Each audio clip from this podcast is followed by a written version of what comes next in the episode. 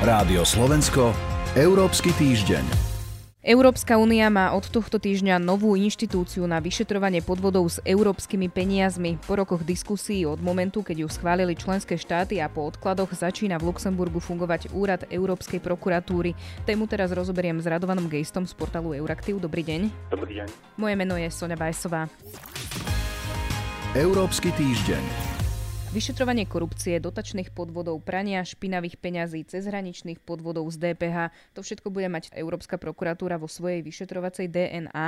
Aké očakávania od nej majú členské krajiny či Brusel? Tým očakávaním samozrejme je, že zníži celkovú úroveň podvodov s európskymi peniazmi. A to jednak s príjmami do európskeho rozpočtu, kde najväčším problémom je DPH, ale aj colné podvody, ale samozrejme potom aj s výdavkami, či už ide o poľnohospodárske platby alebo tzv. eurofondy. OLAF, Európsky orgán na boj proti podvodom, každoročne upozorňoval na veľké množstvo nezrovnalostí, ale v niektorých krajinách, vrátane Slovenska, bohužiaľ, sa to nepremietlo do toho, že by potom boli tieto prípady vyšetrené, dostali sa pred súd, že tam padli nejaké nejaké rozhodnutia súdu. To znamená, že teda Európska prokuratúra má pomôcť s vyšetrovaním aj prípadov, ktoré buď pretože sú zložité, cezhraničné, alebo pretože tam možno existovali nejaké politické či iné záujmy, vyšetrené neboli. Naznačili ste teda, že na Slovensku niektoré tie prípady vyšetrené neboli. Slovensko bude mať v tzv. kolegiu prokurátorov jedného zástupcu, delegovaných prokurátorov 5. Ako vlastne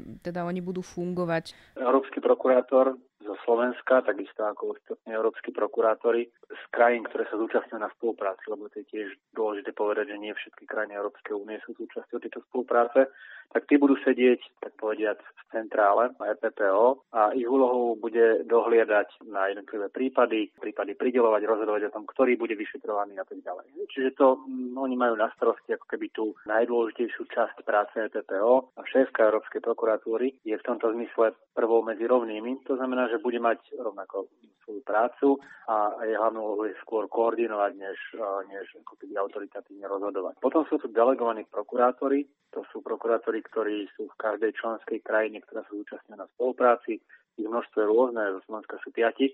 A oni síce budú sedieť na slovenskej prokuratúre, ale priamo podliehajú EPPO. To znamená, že by mali byť aj nezávislejší voči akémukoľvek teoretickému tlaku záujmov ekonomických či politických, ktorý by tlačil proti vyšetrovaniu niektorých prípadov. Čiže oni sú súčasťou Európskej prokuratúry, ale sú teda na Slovensku, sú myslím tu a oni budú bezprostredne potom spolupracovať s európskymi orgánmi.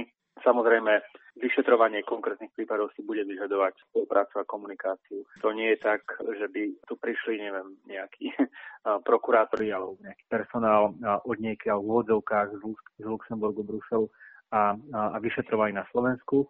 A áno, či už teda slovenský európsky prokurátor alebo, alebo iní ľudia z Európskej prokuratúry budú chodiť aj na Slovensko, ale to dennodenné vyšetrovanie, a teda ten dennodenný dozor nad prípadmi prokurátorský, tak to bude v rukách delegovaných prokurátorov no a potom samozrejme práca bude na národných inštitúciách ale s dohľadom EPPO. Niektoré médiá, a medzi nimi bol aj portál Euraktiv, upozornili na to, že problematickou časťou môžu byť poverení prokurátori kvôli otázke nezávislosti. Hovorí sa aj o tom, ako si chce Európska prokuratúra poradiť s týmto problémom? Prvou základnou líniou kontroly je to, že členské krajiny môžu síce navrhnúť delegovaných prokurátorov, ale neodsúhlasenie v rukách EPPO. To znamená, že ak existuje dôvodné podozrenie, že takýto človek by nebol nezávislý alebo ste konal by v prospech kohokoľvek, tak jednoducho nebude schválený. Takisto bude prebiehať priebežná kontrola. Preto je veľmi dôležité, že EPPO a európsky prokurátori, tí úvodovkách z centrály,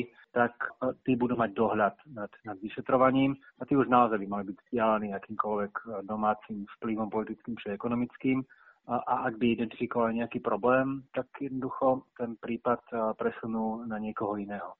No v každom prípade už len to, že títo delegovaní prokurátori nie sú závislí od Slovenskej prokuratúry a od iných národných prokuratúr, ale podliehajú priamo EPPO, respektíve Európskym prokurátorom, tak už len to výrazne zvyšuje ich nezávislosť a znižuje riziko, že niektoré prípady nebudú vyšetrované alebo budú uhraté do autu. Slovensko teda bude mať svojich zástupcov v Európskej prokuratúre, ale vy ste to už aj hovorili, že niektoré členské štáty v nej zastúpenie mať nebudú. Konkrétne by to malo byť Poľsko, Maďarsko, Írsko, Švédsko či Dánsko. Denník Financial Times v minulosti napísal, že preto bude pole jej pôsobnosti istým spôsobom aj limitované, pretože účasť v inštitúcii je dobrovoľná, čiže bude mať tá inštitúcia nejak dostatočné zázemie na to, aby dosahovala aj výsledky, ak teda niektoré členské krajiny sa do eh, jej fungovania zapojiť nechcú? Tak to je dobrovoľné, ktoré krajiny sa zapoja tým, že to funguje na základe inštitútu posilnenej spolupráce, ale ako náhle je krajina súčasťou tejto spolupráce,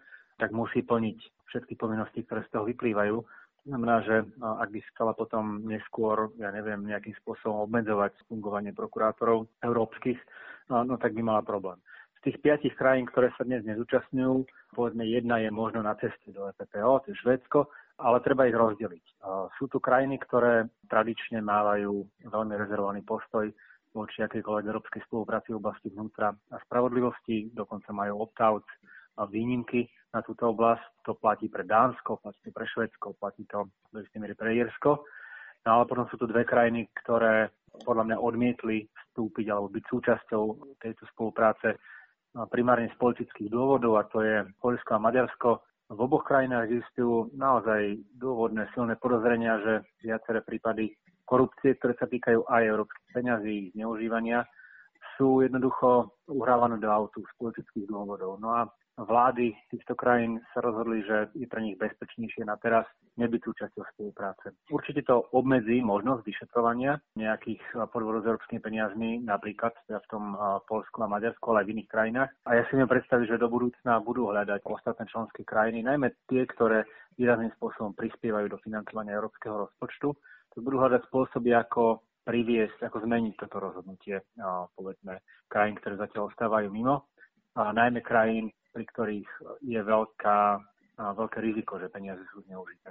A naopak môžu potom niektoré tie krajiny, ak teda po nejakom čase fungovania v tej inštitúcii zistia, ja neviem, že sa im to neoplatí, alebo že majú priveľa podvodov, alebo podobne, jednoducho môžu potom sa rozhodnúť vystúpiť? Ja si myslím, že to by bol politicky extrémne nákladný krok.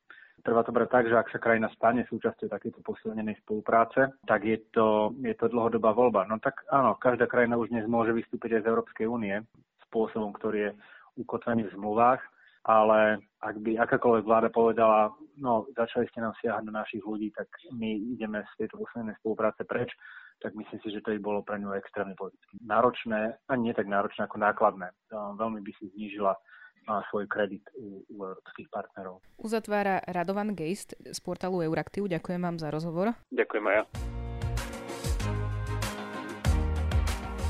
A toľko aj Európsky týždeň. Pripravili ho portál euraktiv.sk a Sonja Bajsová. Rádio Slovensko, Európsky týždeň.